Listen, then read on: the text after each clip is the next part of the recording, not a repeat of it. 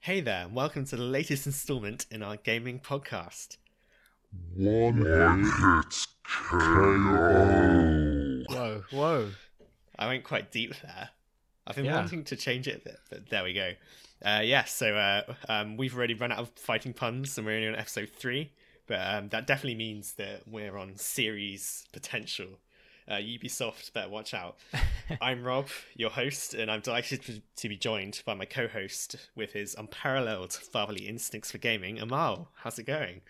Yeah, um, all right. I'm not too sure what fatherly instincts I have, given that I'm not a father or anything like that. So, uh, I don't know if that makes me old or something. But yeah, yeah, yeah. It's been I've been doing okay.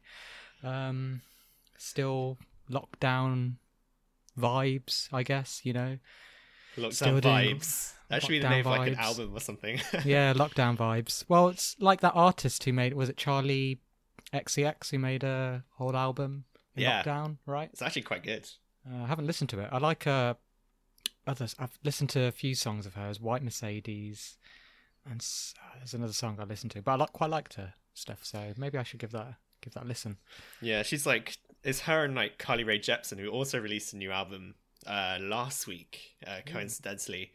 They both kind of give me uh Sayonara Wild Hearts vibes in their music. So Mm. I, I see why I like them. Um but yeah, like I don't know what week we are in lockdown now.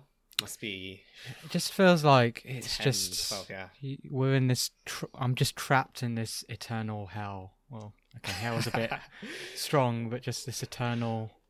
Do you know what? I don't, I don't know if it is. It does feel like we are kind of in in an eternal just in hell. limbo, yeah. just limbo. Just we're just carrying on without anything to look forward to. Really, well, I don't want to be that depressing, but it's just, uh, yeah, just a continuation of just doing the same thing over and over again.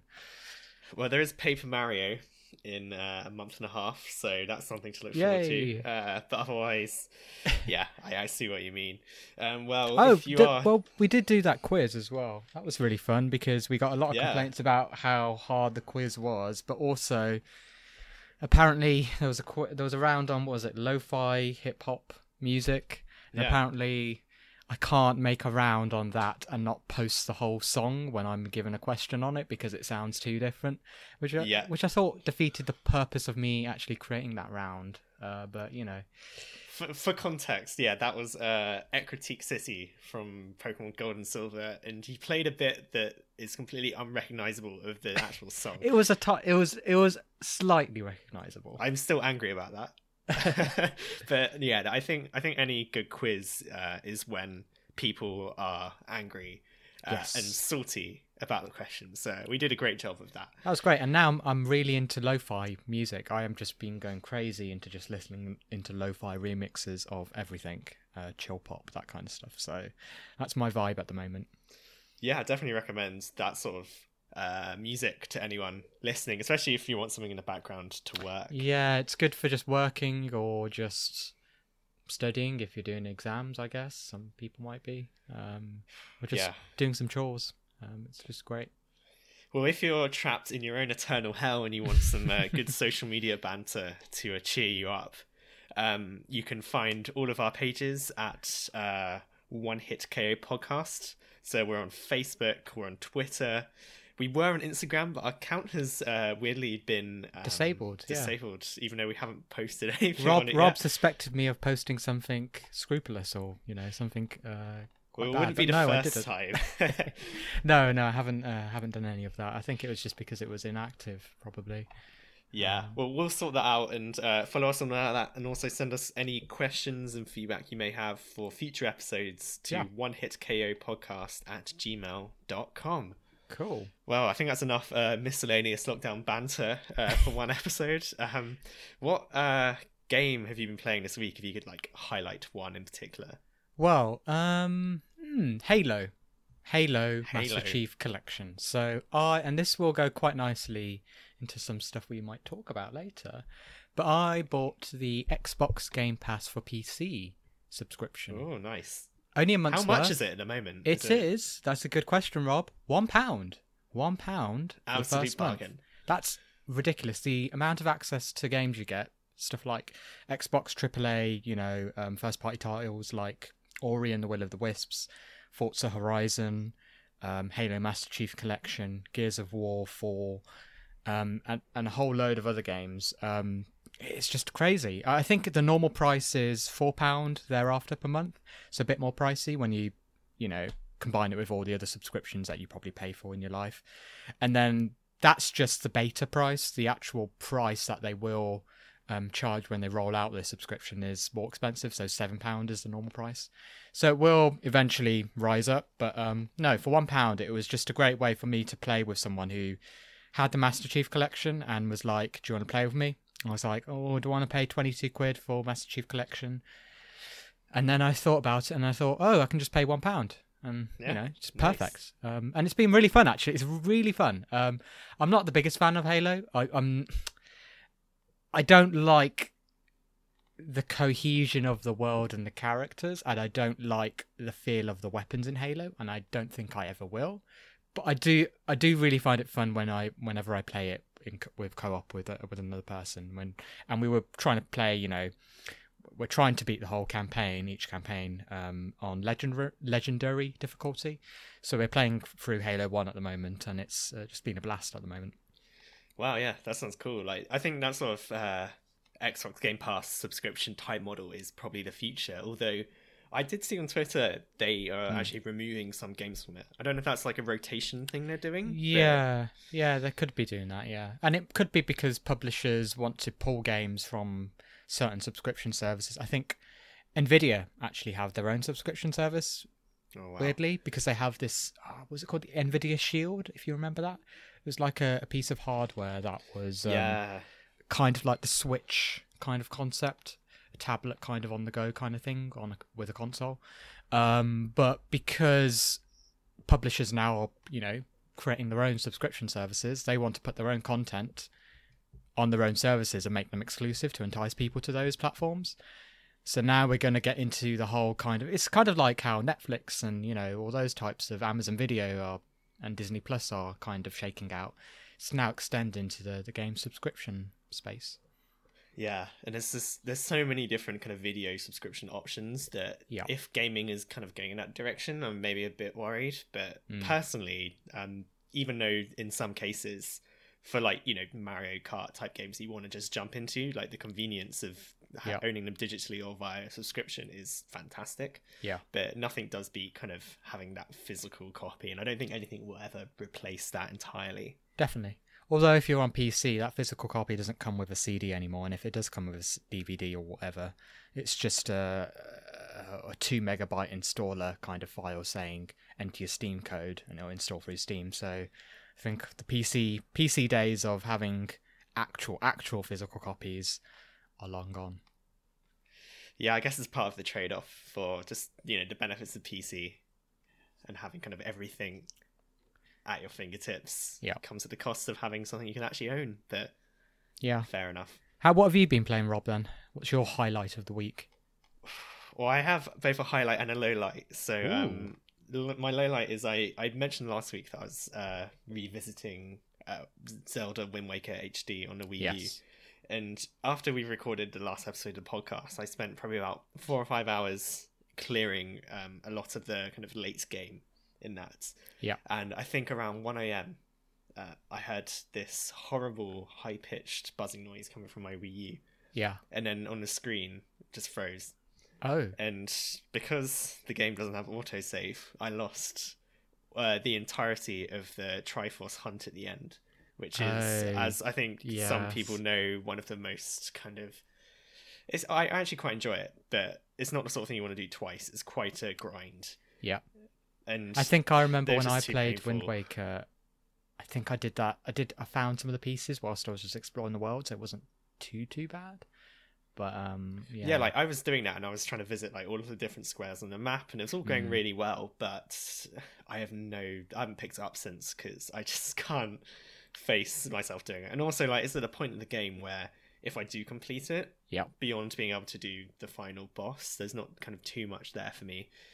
So that was my low light, but um, my What's highlight, highlight? is uh, I did actually complete a video game.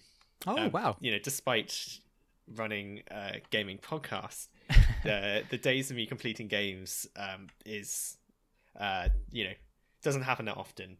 Yes. That is in part because a lot of games don't really have a kind of completion point. I guess I've completed Animal Crossing, um, kind of to as far as you can at this point, but finishing a game did feel good. And so that game was uh, Murder by Numbers, which is this interesting Oh. indie game that released on Switch exclusively, I think, earlier this year, but it's also on Steam now. And it's by the the makers of uh, Hatoful Boyfriend, which Oh is, yes, I love that game. uh, I think a cult classic. I remember Yes. playing that quite a lot uh, back in the old gaming sock days. But um, Yeah. yeah. so basically the con the concept of this game is it's a Phoenix Wright type like visual novel murder mystery, which Hmm. is entirely down my street. I, I love that sort of thing.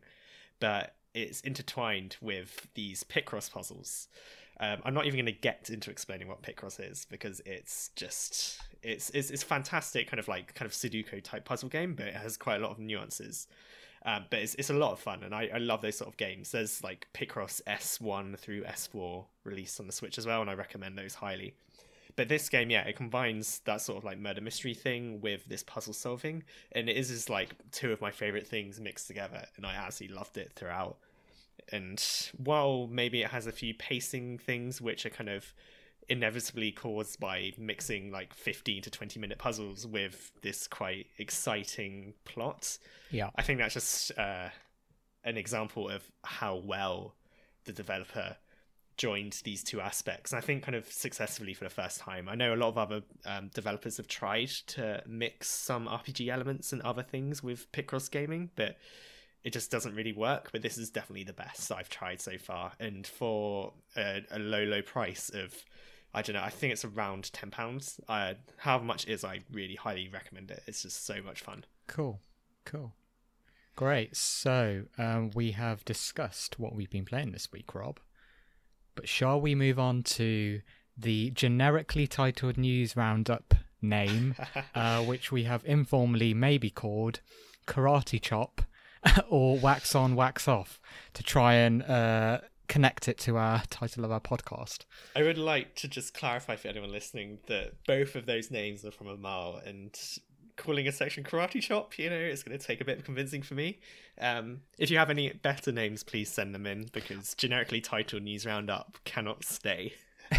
Wax on, wax off reminds me of that whole, you know, have you been keeping up with your TikTok video trends lately? No, I'm an old Oh. man when it comes to TikTok. So there's this um there's this meme, TikTok meme where I can't remember what the song is that they they play in the background, but um basically someone is looking into a mirror, they wipe it, wipe it, wipe it, and then they do a fourth wipe and some and they turn to someone else, they maybe put on a costume or something weird happens. Wipe it again and they look surprised, wipe it again and they'll turn in back into that person. And it's quite funny. I saw one with a cat which was quite funny where someone had obviously dressed up their cat and the cat was kind of wiping on, on a window, uh, which was quite cute. Um, but yeah, yeah. Cool TikTok trend. You, you had me at cat, to be honest. So I was skeptical, but I'll, I'll give it a watch. Hey, I'm supposed to be the fatherly, fatherly, you know, person on this podcast. Why am I the one watching TikTok videos? Let's swap roles. I'll be the miser. You can be the, the youthful Yeah. uh, exuberance of the podcast. Okay, let's get into some gaming news. So one of my highlights, uh, I guess, because like there isn't really that much news. We might just do kind of things that we see. Um, probably the highlight for me and for everyone else was um, I accidentally bought uh, one thousand four hundred pound Xbox One X as a gag, and um, yeah, that's that's kind of the the whole thing. Yeah, I was when you posted it, I was like, "What? What are you doing? Are you serious?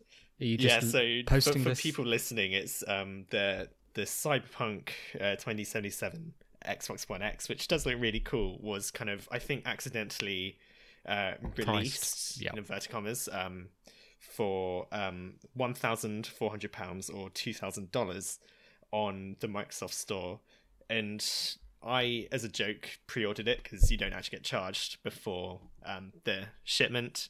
And yeah, I mean that's kind of it. It must be a mistake. I think one of the uh, Microsoft marketing guys actually said that like wait till June they're going to properly release it, Yeah. and I assume it's going to be probably more around the three hundred pound mark, which would actually be a bargain for uh, what it is.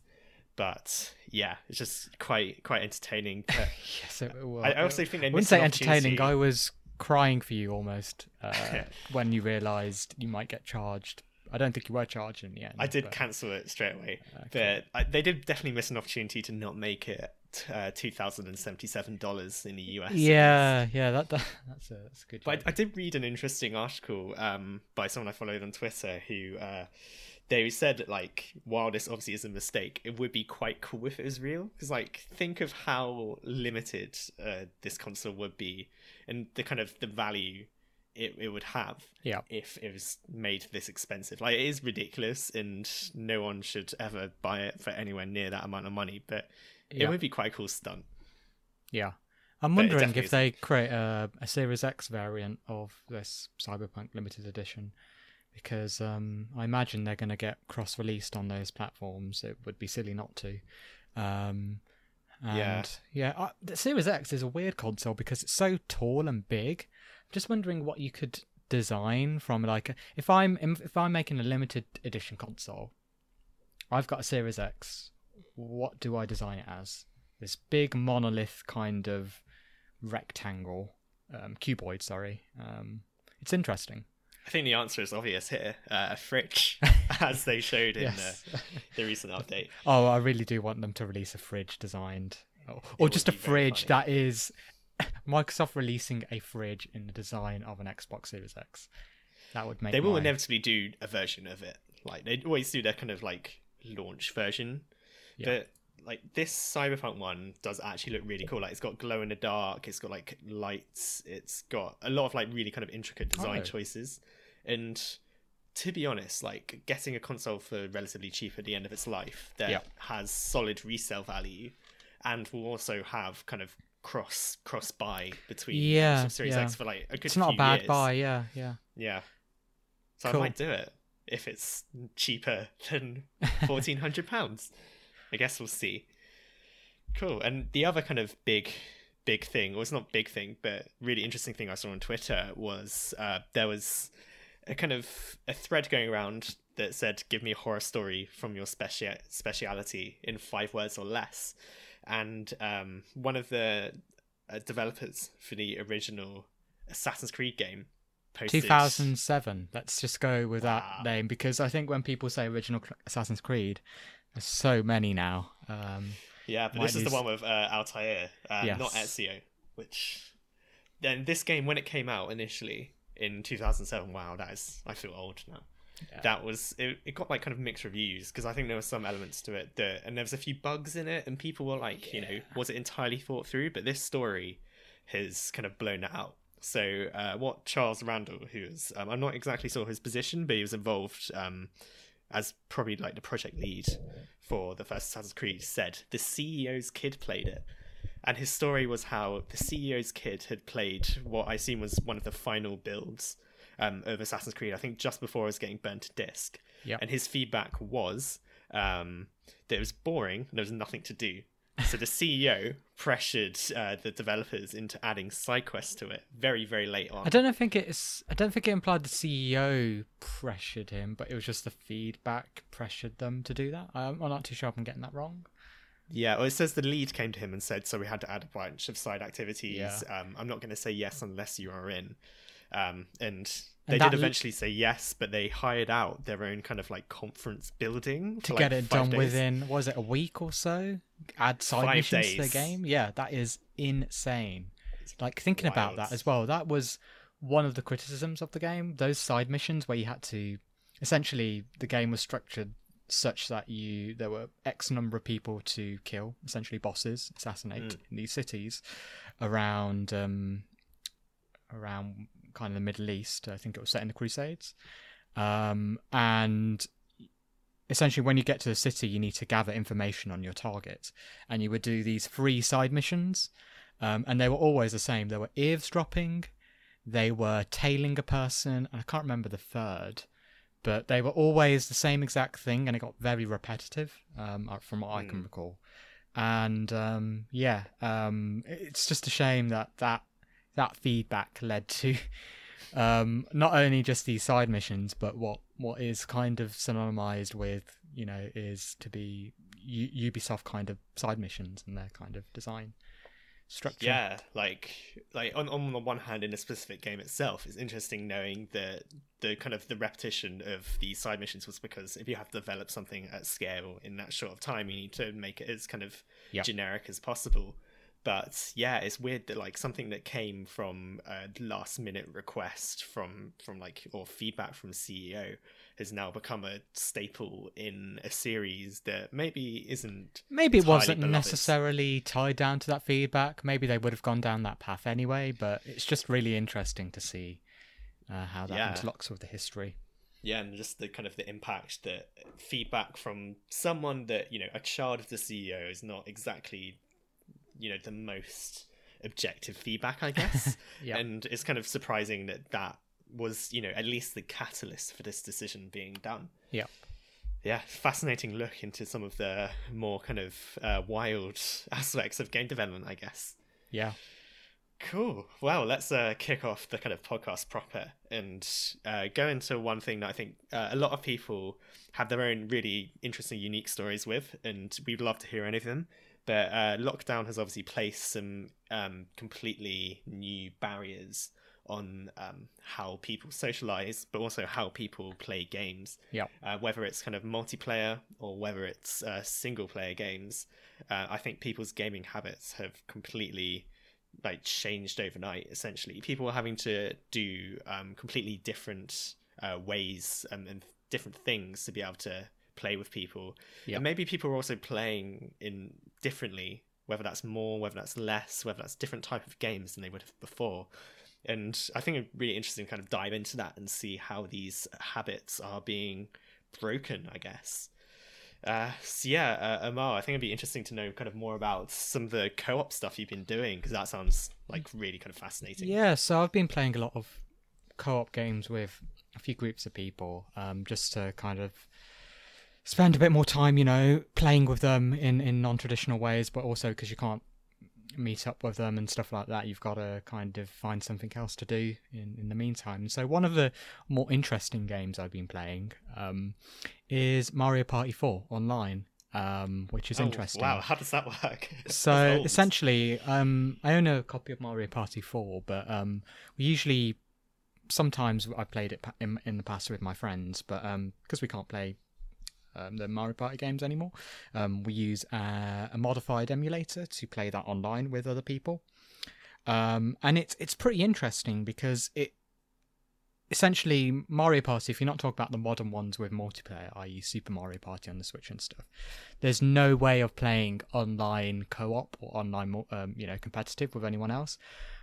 But Mm. this this this tool has essentially allowed me to reconnect those kinds of memories I have with with these friends and play these games in a in a different way um remotely um still in lockdown. And it's just it's just quite interesting. It was just so fun. Essen- essentially it's quite an eas- easy process setting it up and stuff. But um it was just so much fun having being able to play that game um remotely mics all up all that kind of stuff and essentially have a kind of equivalent functioning game without too much lag and stuff um there to play so yeah yeah that was that was a really interesting thing that we played Um, Cool. Yeah, like it's it's kind of interesting that a lot of old games, like even the ones that had uh, Wi-Fi capabilities built into them, a lot of the servers have gone down. yes And um, when they are so kind of multiplayer dependent, like the Mario Party games, there is essentially within the constraints of lockdown, there's no way you could play it now. No. Really,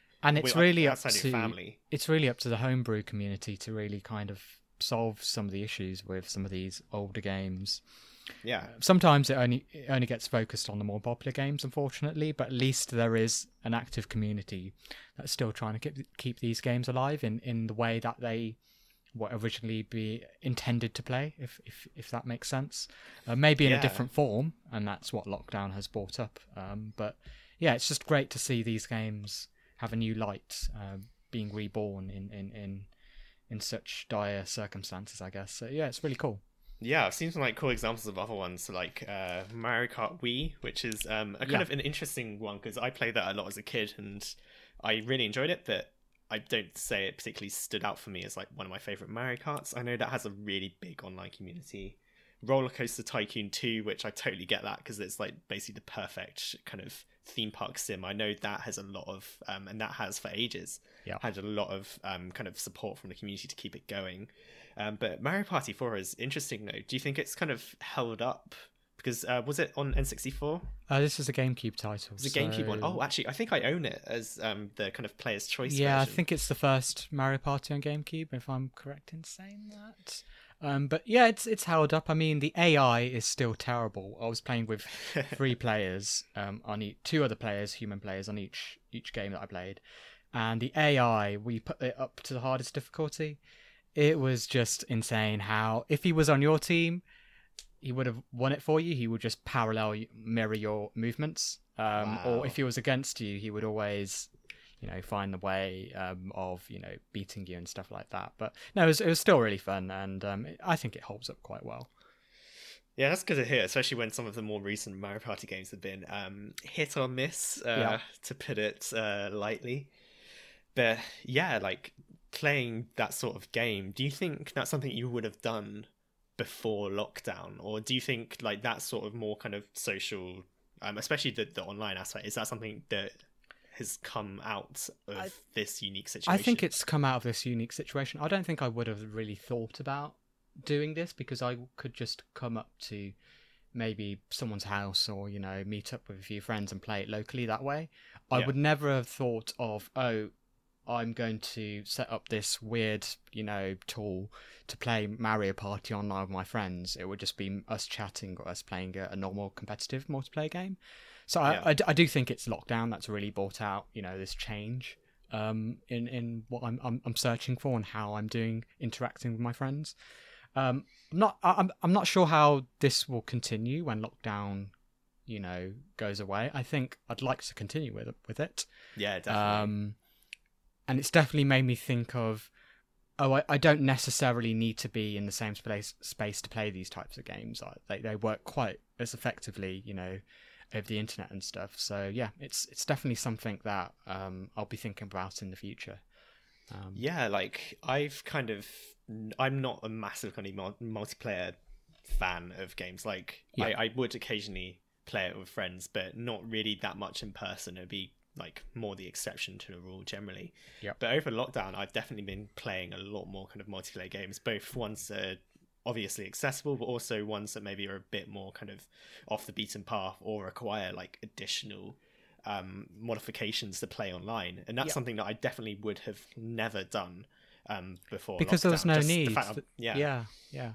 And playing um, with people that maybe I hadn't played with for Yeah. years um, or like ever, which Def- is really really cool. Definitely, like that gaming quiz we did, um, the two quizzes. We were just catching up with people we haven't spoken to in years, yeah, literally years, and it was just because lockdown had presented this cool opportunity for us to reconnect, all in the same situation.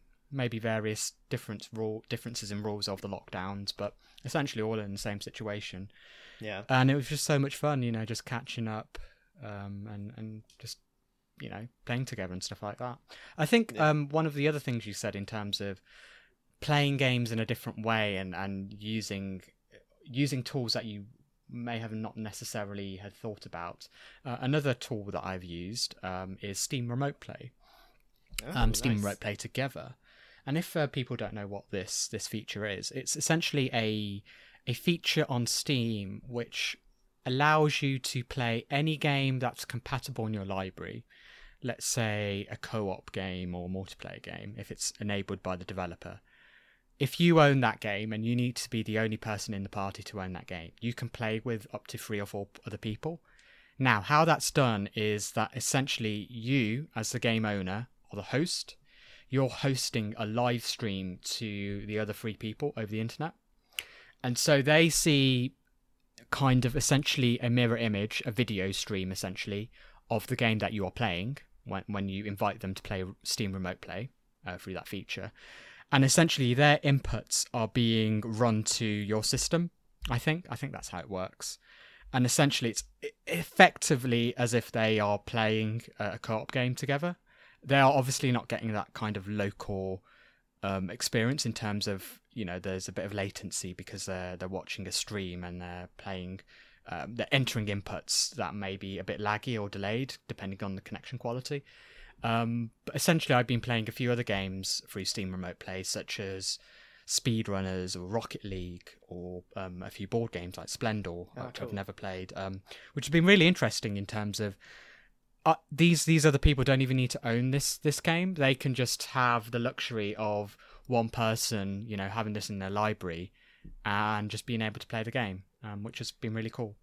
How do you feel that that sort of how how does it work? Like the execution of it, is there any kind of issues with lag? Is it better for kind of more like board game or turn based games? Yeah, so there has been quite an, a few issues, and I think the main issue is due to the fact that I'm in a house of a few people um, on, let's say, 100 to 150 meg connection, which when everyone's using, you know, that connection at the same time, and I'm hosting, you know, this game to three other people, that can lead to the receivers of um, the stream having a very artifacted like stream, i.e., the image is a bit blurry, blocky, that kind of thing. Yeah. So it's not the best experience for them. I've also experienced a few issues where people have disconnected in and out in terms of their controller inputs. Um, I'm not too sure what, what that issue was. It was very game dependent. And also just a few audio bug issues. We were playing Trine, which is a co op um, uh, indie game, uh, puzzle kind of platformer, and we were having audio bugs um, and also the controller input bugs um, on on that game. So it's not been the perfect experience, um, but it has been enjoyable uh, when it has worked. So um, perhaps maybe when I'm able to get you know a solid internet connection, um, it, it it will be better because I will be able to host a more kind of solid stream that's not interrupted or is not subject to being disconnected or subject to more you know threshold uh, bandwidth thresholds because so many people are using the internet but but yeah yeah um not perfect but i've enjoyed what i've uh, played with it I think that's one kind of second benefit to the likes of you know Google Stadia and streaming platforms becoming more popular is Yep.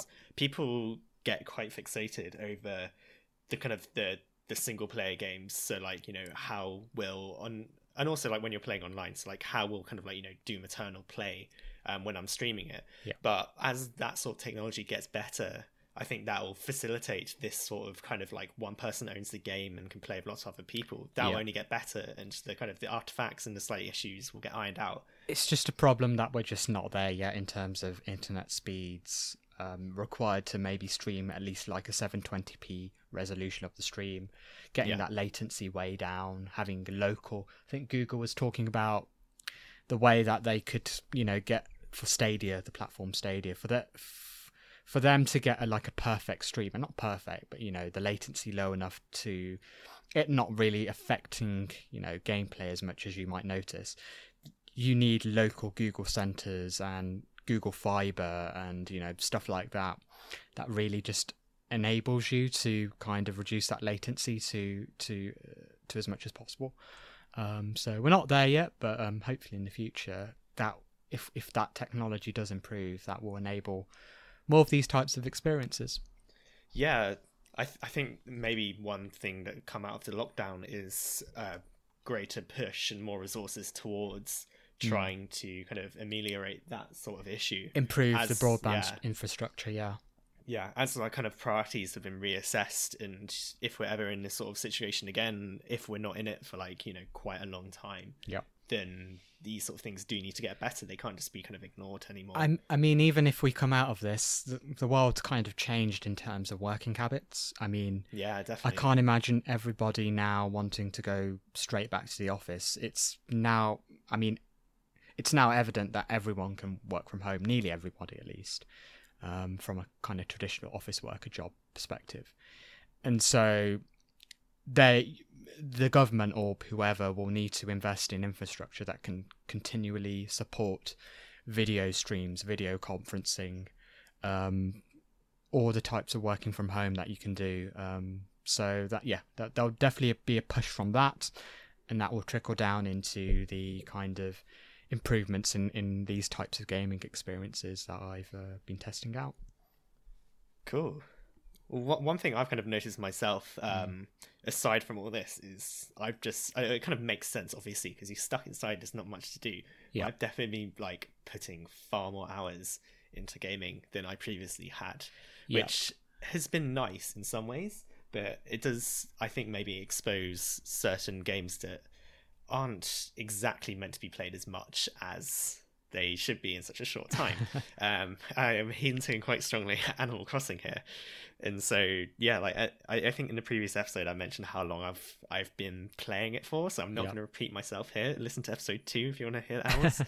but yeah, uh, that's one game that obviously has been perfectly suited to the lockdown because it Yep. it kind of provides that one kind of that island escape that element of control that you you know you have something that you can go to every single day and while it might be sort of chores i guess and i know that's one criticism that people that aren't a big fan of the series would mention that you know it does feel a bit like a chore eventually Yeah. but it is something that kind of gives you control in that you can do it you get positive results and it's you know you can't always get that now when like while you can have the routine of work and stuff in lockdown it's over digital it's a lot harder to kind of immediately get the sort of the sort of benefit that makes you feel good about doing it necessarily. Um and while animal crossing has been just yeah perfectly suited to that sort of environment it has maybe been exposed a bit for just the sort of extent that people can play it and how that makes it feel a tiny bit shallow i guess. Uh, which does kind of make me feel a bit bad for complaining about a game that I've put well over 150 hours in. Like at that point, I should be satisfied with the kind of amount I've paid for Yeah. it, and I definitely do. And I feel like it's been a fantastic game, and it's definitely one of my kind of all-time favorites, purely just for how fantastic it's been in this scenario. But it, it does make me feel compared to like the, the rest of the games and the previous games, is it as deep? Or is that just because I'm playing it more? And yeah, it's kind of hard to reconcile my new habits, I guess, to an objective view of the game. But yeah, I don't know. Do you have any any thoughts on any of that? Yeah, it's it's weird because you're you're obviously playing the game how it's not designed to be played. Like you said, you're playing it in a in a weird environment where it's prolonging the amount that you stay in the game, if that makes Yeah. sense. Um, and I get those valid those criticisms, and I think they're perfectly valid. I mean, no one person is going to be playing a game in the same way, if that makes sense. Yeah. Everyone's going to be having a different experience, whether it's Animal Crossing or a different game. They're going to be playing it with a different perspective, a different environment, different thoughts coming into the game, different kind of background, different setups, all that kind of stuff. So I think it's perfectly valid that you have those opinions of a of a game that perhaps may not have been played in you know the most normal of circumstances but it does stress some of the the kind of shortcomings of the game and i think yeah I, I think it's perfectly valid because everyone has these these completely different completely different experiences now you could say perhaps the game design perhaps the game wasn't designed to have that you know have that environment in in the backdrop and so it wasn't the developers in mind weren't thinking we'll be in lockdown people will be playing this 10 hours on end on end on end every day Yeah. but i don't Yeah. think that's you could also argue it's not a fault of the game design and it's the fault of the environment that you're playing it in it's it's it's, it's an odd one because uh, you could you could say yes it's it's the game design that's being you know that's being highlighted here that i have fundamental faults with this game because of the amount of hours I've spent in it, and I and because I've spent this many hours in it, I can really see where where the game the holes are in the game. But you could also argue from the game developer's pers- perspective, no, this is not an in- ordinary environment. This is just a product of its environment that that these you know flaws are, are coming into place. Um, yeah, so it's a really interesting argument. yeah, like there are some elements. I know probably the biggest feedback um, amongst the kind of Animal Crossing community, I guess, Yeah. is the uh, the small quality of life improvements that people want, and looking at them kind of objectively, there are elements that like you know mass crafting should be possible, things like that that um, Mm. do kind of it does feel like padding at times, I guess. But at the same time, yeah, it's these env- these this environment has shed a lot of light on aspects that wouldn't have maybe been as exposed as possible in a different scenario Yeah. and yeah that's kind of what people want fixed and yeah it's just kind of interesting i think i think the point you mentioned about how you know people's different experiences are definitely key there because yeah just you know in in such a unique situation that i hate saying it's unprecedented but it is unprecedented uh, everyone's going to have their own kind of unique experiences and uh yeah i think i think that's just kind of the Yeah. best thing to take from it but yeah, one other thing that I've been doing um, quite a lot is uh, just playing like more games than I ever would, revisiting my indie game catalog and trying to complete as many as I can. And so yeah, I think um, in the next part, uh, this is my clever seg into it. Uh, we'll take a look at some of our favorite indie games that we've played, both recently and also kind of you know in the past year or two, and ones that we really recommend, and get into a bit more detail about all that. So uh, stay tuned. Yeah, cool.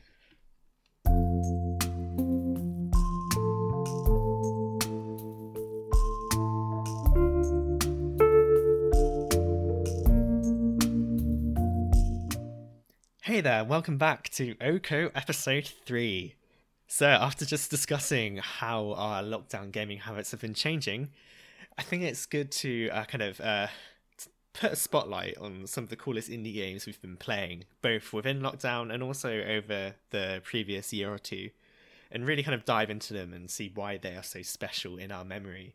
Uh, so one that I know uh, Amal has some uh, really kind of uh, fond memories over, and one that I've finally started playing after reading so many good things about it for so many years, uh, was Ori and the Blind Forest Definitive Edition on Switch, and I've probably put about three or four hours into it, and I just have to say, the music, like The beyond all else, it is just so good. It's also one thing I noticed is a lot of the soundtrack is based on the main theme, Yeah, yeah. and it's just even though that same song is played in different ways, uh, whether it's uh, a bit of more of a sad piece, whether it's a fast-paced chase out of a cave, um, that kind of stuff, it always just feels more magical and more, you know, uh, impactful every time it's played. It's it's it's incredible. I don't know how who composed. I think it was called. I think the composer's called Gareth Coker, if I'm not mistaken. But yeah, yeah. Thank you, Gareth, for your fantastic work. the OST is just fantastic. Um, it has one of the one of the saddest openings to a game. I, I felt It is, yeah. It is that- it's I don't want quite to spoil anything. yeah, and it's only about minutes- five to ten minutes, but yeah, it does it does hit a few heartstrings when you when you're watching, you know, Ori, who is this guardian that's uh, been left essentially as a kind of I can't remember was he was he just left around uh, by a cave or something, abandoned, or I can't remember what the um the background so, of Ori was. so he but- um he initially like flew off a tree and then landed by Oh. um the kind of I can't remember their name, but it's the Yeah. the kind of the the, the father caring father figure, character, yeah, yeah. and then you just have a really emotional kind of uh perspective on their growing up. Um, and, And I don't want to get too much. it's into great it, but- because you you do get to interact with that that grown up sequence and you get to see you know the seasons go past from you know wonderful spring you know where everyone's happy in summer until the autumn and winter where everything becomes more dead um, and and Yeah. dull um, and slower uh, which is which is really cool really cool touch it is quite reminiscent of the beginning of Up.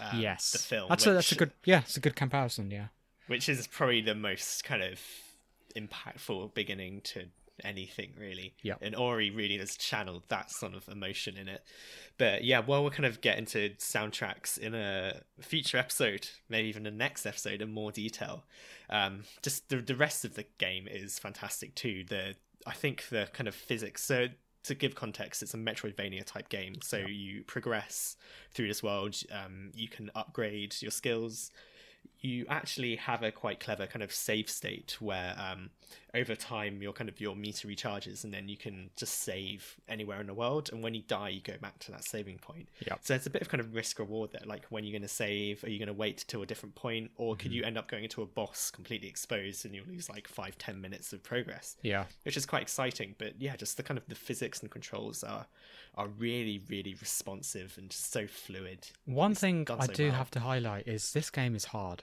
It's and I'm not saying that in like a oh this you know this game's quite difficult. It's hard as in a splatformer type difficulty if if you understand what Yeah. I mean, i.e. Super Meat Boy that type of thing. It's hard because you have firstly really difficult you know platforming sections at times where you're trying to whether it's jumping out of a set piece where you're jumping out of a cave like i was alluding to earlier or trying to bypass this really you know thorny spiky um, uh, environment or there's a lot of enemies surrounding you in this thorny environment and you've got to think about not only just how you're jumping but also how you're attacking people because how you attack people in this game is also a bit weird uh, i don't know if you uh, agree with that rob um, and want to Yeah, it's like you you have this Elaborate. orb. I'm, I, it has a name. I'm really sorry I don't know it, but um, it kind of like hovers around you, and Yep. rather than your character like directly attacking, this orb kind of fires lasers sort of at it. essentially it's like curls of light essentially Yeah. and they and they connect if you're close enough to an enemy they'll just automatically connect um, Yeah. whether it's maybe like a few meters apart from them uh, which is quite cool when you start to get quite skilled at using that type of attack in terms of oh this enemy's i know this enemy's over here i can just quickly knock off a few attacks maybe head back a bit um, hide away and then come back when i when those those enemy projectiles are, are missing Yeah, at first it felt quite weird because it's like you don't have as kind of a direct interaction. Like when when you're attacking with your character, Yeah. um, you know, like you would in any other kind of Metroidvania game, your positioning of your character is is quite obvious. Like you know where to be, where to not get hit. Yeah. But for this one, it's like you're not directly attacking, and so you almost need to be like a tiny bit further away from enemies to be most effective so that your rays of light can still hit them Mm-hmm. but you're also safe from danger if you go too close it's like you're just kind of putting yourself in a dangerous position Yeah. and it definitely is different i don't know if i entirely prefer it but it's it's an interesting take Mm. I don't I'd know the, if the only kind of negative that I've taken from the game so far um, is I don't think the environments are kind of as distinct as I'd like. Um, There's Okay. been a few which have been a bit memorable, but others they do kind of blur into one, and maybe that's a benefit of like this kind of you know having this unified theme across the entire land. And maybe later on there are more memorable ones, but compared to the likes of Hollow Knight, where each individual segment is like its own world, I don't know. It's I'm, I'm waiting to see more. From I it. don't know what you've explored in terms of areas at the moment, but I do remember one. I mean, there is your traditional kind of, and I don't, I don't think it's a spoiler, but like fire, ice kind of foresty areas. It is Yeah. quite a varied world, but there is one quite cool, neat area um, that's very. I just didn't expect that that type of area from this kind of game. It was quite annoying to traverse. Uh, I don't know if I'm giving a bit away there, but I'm I'm quite keen to hear your thoughts when you do get to that particular area because it is is fairly fairly obscure um, in terms of how you traverse that area. I, I do wonder, have you unlocked any powers for Ori at the moment um, so far? Yeah, so I've unlocked um, this kind of charge attack. I've unlocked double jump, and I've um, unlocked quite a few through um, the, uh, skill the tree. upgrade system. Yeah. So I just got the dash, which I'm finding quite fun to mess around with. Is that dash the kind of you bounce off an, an enemy projectile and shoot yourself off kind of thing? Um, I, th- I think it's just like an air dash. Oh, so there is this, and I don't want to say too much because you haven't got to this part yet, but that was one of the most interesting mechanics in this game, and how you essentially you you gain more and more abilities, and you gain additional ways to kind of traverse the air and the world, and traverse larger and larger and larger gaps and it really enhances how especially when you're in set piece gameplay moments where you're trying to get out of a cave quickly or uh, tumbling rocks how you can just move through the air quite skillfully whilst enemies are constantly shooting at you. And if you get that completely right in one try without dying, it's just the most amazing feeling ever. With the soundtrack uh, in the background as well, just great. Speaking of dashing soundtracks and Metroidvanias, I, I just need to start talking about Hollow Knight. Yes. Honestly, it's uh, on on our quiz that we did over the weekend. Um, I think someone mentioned how it was the best Metroidvania they've ever played, and even better than and better Metroidvania than Metroid itself. And I I honestly think I do have to agree with it. It is um, just such a fantastic game. So the the world and soundtrack, kind of as I've alluded to, are brilliant. But also the way you can kind of customize your character with um, these pins that give Mm. them abilities, and you have limited numbers, means you can almost like create your own builds Yeah. and your own play styles. And so the one that I kind of gravitated towards was this uh, one that involved dashing, and so you can dash through enemies um, and not take damage. And Yeah. it means that during combat you're quite nimble, and it's all about movement as well as like attacking. And uh, with with its kind of you know rock hard gameplay, I think in the same nature of Ori, it's it's the environments are hard to explore, and also the enemies can be quite tough, and you need to really kind of read the patterns. But, Yeah. yeah, it's just it's such like kind of engaging gameplay. What I I love really love about it is the story and setting. Less the story, but more the setting. So I don't know if you've ever heard of this TV program. It was a cartoon show called Redwall. Um, nah, I haven't. it's essentially a TV show. It's very King Arthurian in, in terms of it's about a group of animals who are it's kind of set in like 15th century kind of thing, uh, where they're trying to um, prevent an invasion of these I can't remember whether weasels or you know evil type creatures from invading their kind of church pen, and there was like this kind of um, prophecy of a, a a famous warrior that would come come of age and you know wield the sword and that kind of thing. Kind of like the legend of zelda how you were talking about that earlier in in, Yeah. in episode one. But i i just love that kind of setting of you know the prophecies are fulfilled you know the hero takes up the mantle saves the day kind of thing. With animals and that was Redwall's kind of usp and i felt like this really hit at home that kind of as that kind of setting where you're this little bug creature. I'm not too sure what you actually are, like a beetle kind of thing. Yeah, it's some sort sure. of bug. But you're essentially in a world of bugs where everything is microscopic. Um, but these these little bugs have built you're you're kind of exploring the ruins of a great forgotten city where something has gone terribly wrong in terms of all these creatures that you find, all these enemies that you're facing are kind of corrupted to a point. Maybe there was a disease or a virus that had, you know, spread around 50, 100 years ago. Fitting. And fitting, yes, very fitting. And had left this this place, you know, desolate and um, isolated. But that's essentially the, the kind of setting that they, they really just nail on the head. And I, pardon the pun again, uh, with the weapon that you use, the uh, the nail. Uh, um, but oh dear. I, I just I just love that that that setting um, and just that kind of exploring these long forgotten places um, and stuff like that. And I, I think the sound design also kind of helps amplify that, whether that's the kind of echoes that you hear of the footsteps when you're.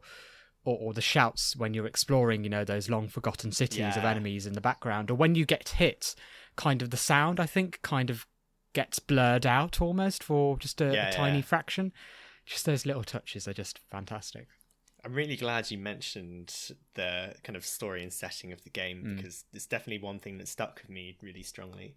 And compared to Ori, which like does fantastic storytelling, it's it's quite a bit more kind of I don't want to say in your face, but it's it's more kind of you know explicit about it. The way Hollow Knight does it, in that you don't really have kind of any context going into Yeah. this environment. You just know it's a city. You know there's been some sort of plague and a curse, and you go through and find kind of some creatures that are suffering and all Yeah. these kind of enemies that have they're all kind of you know really unique intricate design which is another fantastic aspect of it but they also like look quite similar they don't necessarily look like your kind of stereotypical like evil enemy Yeah. and it just it leaves you kind of guessing and trying to find out more about this world and i think in a similar way to how the metroid prime games do it you could just play through the game and you could just beat it and it would be a fantastic experience. But you can also spend a lot more time kind of going through the world, exploring, speaking to people, filling out your Critterpedia and things like that, and just kind of discovering more about what happens. And you never really get any solid answers, but it leaves so much to the imagination and um, just kind of for you to make your own conclusions. Yeah. is like in terms of atmosphere it really is kind of up there with anything else i've ever played and i cannot recommend that game enough. I think it is one of the best i've ever played. Yeah, It's it's a really solid Metroidvania, definitely and is one of the most well produced indie games I have ever played. I, I'm very, very excited for Silksong, which is the kind of I don't know if it's a direct sequel. I think it might be a direct sequel. I don't think it has um, the Hollow Knight um, as the main character, but um, I can't remember her name. What was her name? Uh, I can't remember, but yeah, it's the one that uh, you fight. Who is kind of like a rival almost. She's like a almost like a protector of the Yeah. land that you're trying to investigate and um, and explore. And she's now the, the, the main character in this this sequel, and the movement is um, is changed in terms of her movement is very much tied in with the combat, and she can kind of jump in, in, in diagonal places and kind of her her her her movement is just more dynamic than than your characters in, in Hollow Knight. Yeah, I, I have a lot of trust in uh, Team Cherry. Yeah. uh, smashing out the park yet again. Cool. But um, kind of going um away from Metroidvanias for one moment, one kind of weird game that I've been playing that I haven't really revisited since I think it released was Golf Story oh. on on the Switch again, and this is a really kind of uh, funny and charming game. It's kind of in the same mold as the Mario Tennis and Mario Golf RPGs that I think were on the Game Boy the Color. Game Boy Color. Yeah, I remember there was quite a cool Mario RPG game on. Uh, sorry, a Mario Tennis RPG game on Game Boy Color. yeah, it's kind of got that sort of Camelot vibes, which is really cool. And so it's like you, you do play a bit of like this this golf game that gives you like you know ways you can improve and that sort of RPG aspect to it. But it also lets you kind of go around these environments, hit switches, discover secrets, and all this like kind of really other interesting side to the game, which is cool. But the highlight beyond like beyond doubt is both the soundtrack and also just the humor of the game. So like every kind of interaction you have with uh, these characters is just like really really funny, and your your character just gets absolutely slated for his golf skills all the time. Even when you're getting like hole in one after hole in one, your coach uh, is just like absolutely brutal, and he refuses to train you because he thinks you're terrible at first. And then you actually do a, a tag team with him later on, and turns out he is really, really bad. and it's just like kind of both like obvious humor, but also really subtle quirks like that Yeah. really bring a lot of charm into the game. And I know the developer has uh, a game called Sports Story coming up, which I think Oh. is like Golf Story, but spread over a few sports. other sports. That Yeah, sounds cool. Yeah, like That a kind of really Olympics exciting. vibe in terms of you going through, or like a kind of um, triathlon, or you know tho- those kinds of sports. And yeah, I like that. yeah, I think so. Like, I think it's coming out this year as well, so that's Ah. something to look forward to. But yeah, it's it's a quite an underrated. Well, I, it's underrated. I think it's like one of the top ten selling indie games on on the eShop store. In part because it's released right at the start when Yeah. people just wanted content. But it's it's such a good game. It's it's really kind of brought uh, a bit of levity to an otherwise uh, bleak eternal hell Yes. I'm in. well, speaking of indie games, uh, for anyone who is a podcast regular, I know we have uh, a few fans now. We introduced a new segment last week, which is the one hit KO section, where every you gotta month you gotta say the one hit KO, Rob. we got to do it. Okay, okay, three, two, one. One One hit. hit KO. Wow. Nice. I wonder if that's better than the first one at the start. Anyway, uh, every month we're going to basically be randomizing um, a game from a list and um, picking out a random and then playing it through and giving you our thoughts. So last week we did it for the first time and the RNG chose for us Blasphemous, which Yep. is this kind of uh, weird little uh, Metroidvania. I think it's got quite a dark undertone. Um, Yes. I've, I've had read, I don't know if it's set in it or based in it, but has links to the Spanish Inquisition, which is quite dark. But uh, yeah, we'll be reviewing it kind of in more detail at the start of next month, as well as choosing the next game for Mm-hmm. our series. But yeah, Amal, do you have any thoughts of it from um, just you know a brief preview? Yeah, so? I've been playing about two, three hours of it so far. Uh, I would say, um, not too far into the game. I think it says I'm eighteen percent into the game, but Oh wow, it definitely does have those dark Spanish Inquisition themes. Um, I mean, right from the start, there's just the Holy Church kind of themes into the cutscenes of um, a woman uh, dressed in kind of church clothing getting turned into stone, and then someone taking a sword out from her, um, um, who seems to be a less pious kind of figure. And all the enemies have this weird kind of Medusa type kind of um, design to them, where they've all been kind of corrupted. Um, the whole world, everyone speaks in this very pious, religious type language. Um, it's very unsettling in some respects. Um, again, um, quite interestingly, it's set in during the uh, the plague, uh, a plague, um, which is quite similar to you know what we're experiencing Oh, now. Yeah, quite a lot of this uh, plague uh, stuff going on, but yeah, um, it's kind of a recurring theme of this podcast. yeah. it's great. pandemics. Um, but um, your your your thoughts on um, it is essentially a, a Metroidvania, but it's also very inspired by Dark Souls in terms of you you go for a run. Um, and there are particular save points throughout the world, um, and you will essentially face enemies that are quite difficult to um, counter and um, overcome at first because you don't know their patterns. Um, they come at you in very weird, different types of movement patterns. You don't know their hitboxes well, and you're trying to kind of overcome these weird types of obstacles in terms of climbing up stuff and all these, you know, breaking platforms and stuff like that.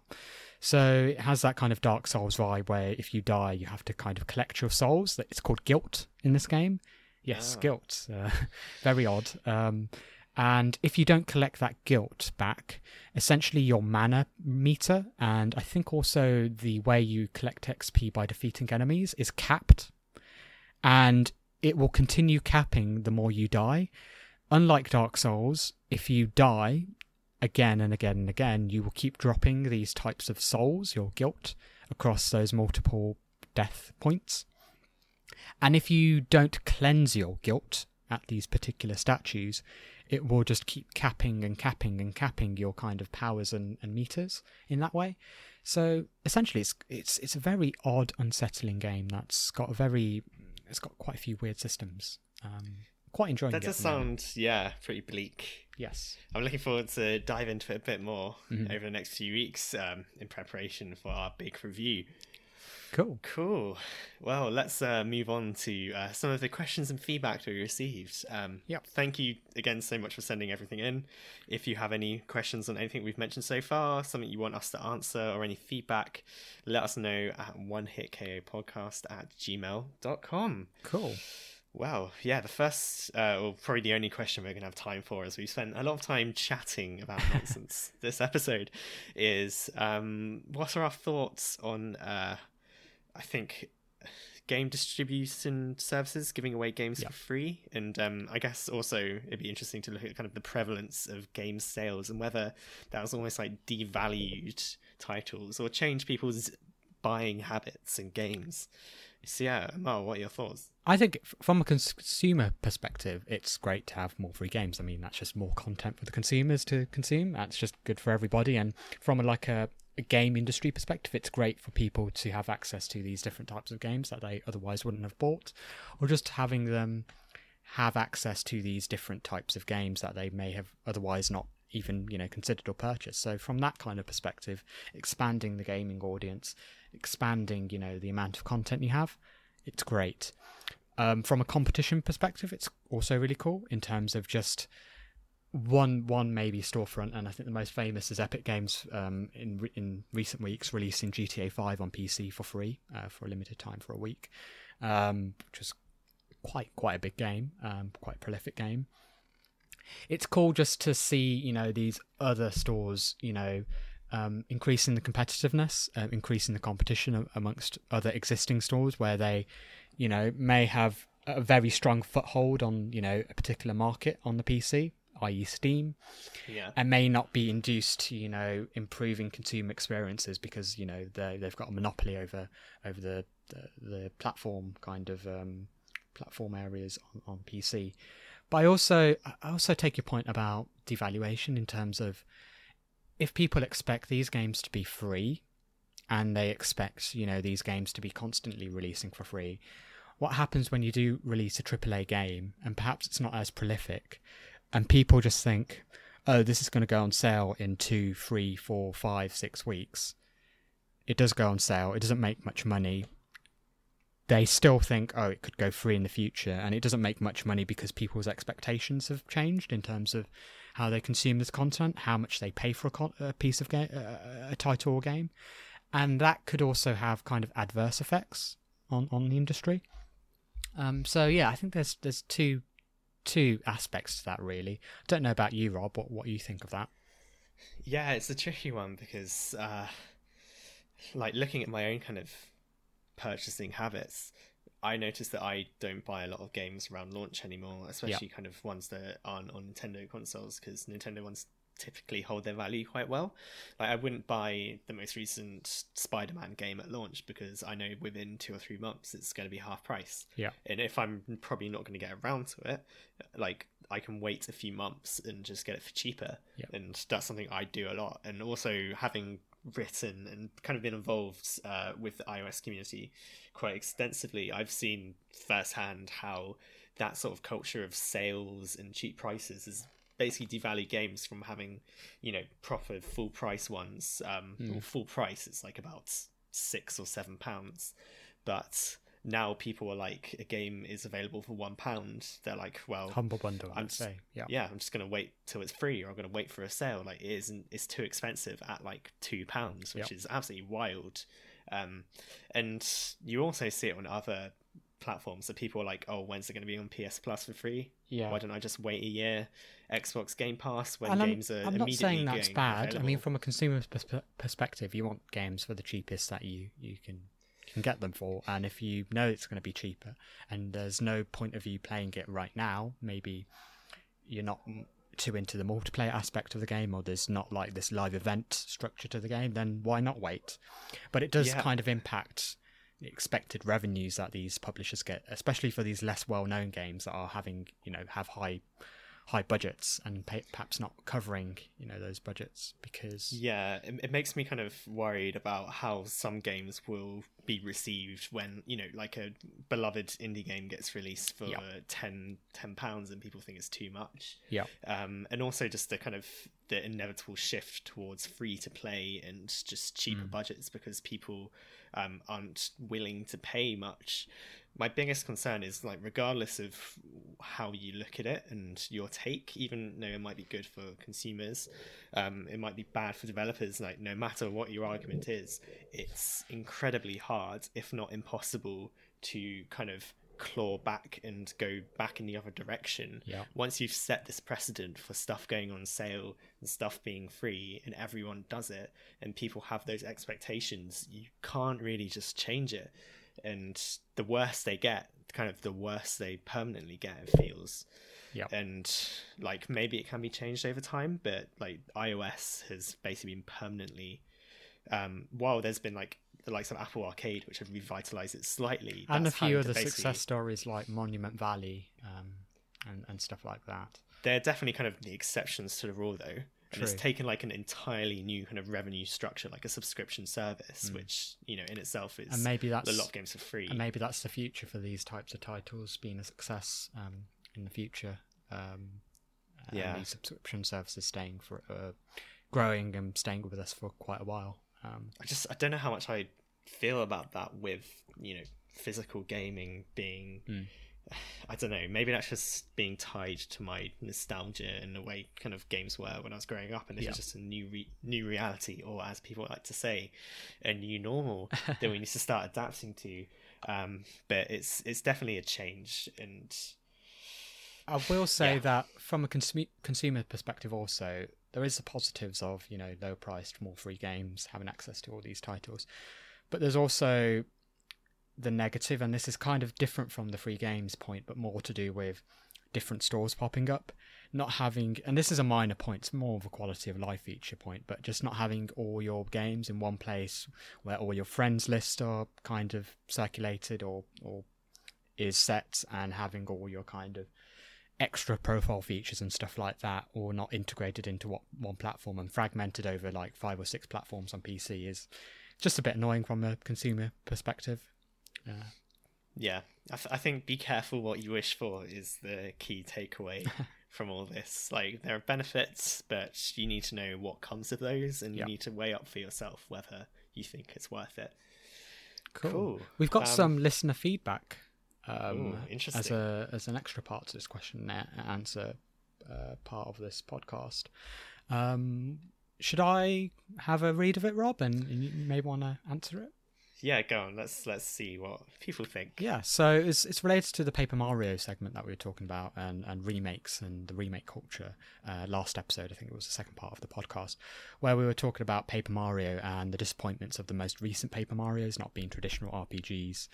Um, and this this new Paper Mario, I think it's called Origami King, is perhaps Yep. going back and harkening back to the roots. And Aaron um, essentially sent us sent us this feedback saying, "My thinking was that a lot of the worry over the new Paper Mario isn't just the fact that it might not be a traditional RPG like the older Paper Mario's, but whether it can maintain the alternate alternate, you know, take on on the standard gameplay gameplay formula." Um, and also maintaining that feel of an interconnected and alive world. Um, he was saying that kind of in the past, Nintendo have really only said they will revitalize Paper Mario if there's a new gimmick, which wasn't really what made Paper Mario special. It was more about the interesting paper mechanics and that interconnected feeling um, of that world being kind of lived in almost. So, what do you think of that, Rob? Yeah, I think that's a, a really interesting take. And I know a lot of people have their own personal connections to this franchise and take their own things from it. And I certainly have done that too. But um, the I, th- I think the other previous Paper Mario games, so looking at the three ones that came after Thousand Year Door, which I think people take the most kind of uh, criticism for, um, which is Super Paper Mario, Sticker Star, and Color Splash. Yep. I think these games do actually do a really good job of creating an in- interconnected and alive world. Okay. Like the charm of the games, the kind of the environments, all that sort of thing. Like that is a strength to these games for all their flaws. That is Yep. definitely a positive. And I've I was watching this morning. There was some kind of like creepy teaser trailers for Color Splash too, which had a similar vibe to the Origami King, and that does kind of you know make make me think maybe that's something that has been overlooked a bit. Um, I think the RPG aspects and also the the necessity to have kind of like you know unique partners that can help the kind of the combat Yep. is a totally valid um, criticism of the game because it, it basically made battles in the previous three pointless because you didn't get an experience they were just kind of you use stickers to do it it was, it was, it was horrible um, but that is kind of where I've seen the majority of criticism, um, and I think that is a legitimate worry. But yeah, I, I think like the kind of the paper mechanics are a bit of a gimmick, um, but they are quite endearing, and like Origami King definitely does need to have uh, a cool battle system. It needs to have um, fascinating worlds that feel in- interconnected and alive. But at the same time, that's not something I've seen lacking in previous Paper Mario games. Um, yeah, it'll just be interesting to kind of see when it launches Yeah. whether it can kind of n- c- combine the positive elements from the previous ones that we probably will have to accept as an inevitability going forward in this series in that it needs to be you know accessible enough um, that probably a bit more accessible than something like a thousand year door was that was released at kind of a weird time in nintendo's history but it also does need to have those elements that make those first two games so loved um, yeah, uh, I think when the game comes out, we'll definitely have a better Uh, indication, yeah, of what it yeah, is. and we'll, we'll dive into it in a bit more detail when it's released. But yeah, no, I, I think your take is perfectly valid. Um, Yeah. yeah. Thanks, cool. Aaron, for sending that through. Yeah, thank you. Um, yeah, if anyone else has any other feedback or comments that you'd like, anything we've said that you think is particularly controversial or maybe outright wrong, please do let us know and we'll admit to any of our sins in future episodes. Oh, I like that. Sins, hell, limbo, blasphemous, all connected. This episode really does have quite a dark undertone. Yeah, it does. Yeah. Uh, don't know if that's going to be referenced in our title.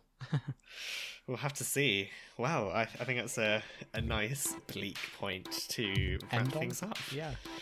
So yeah, Well, thank, thank thanks again, for Rob, for having us. me on this this podcast. And yeah, next week we might be having, or definitely we were having a guest this time.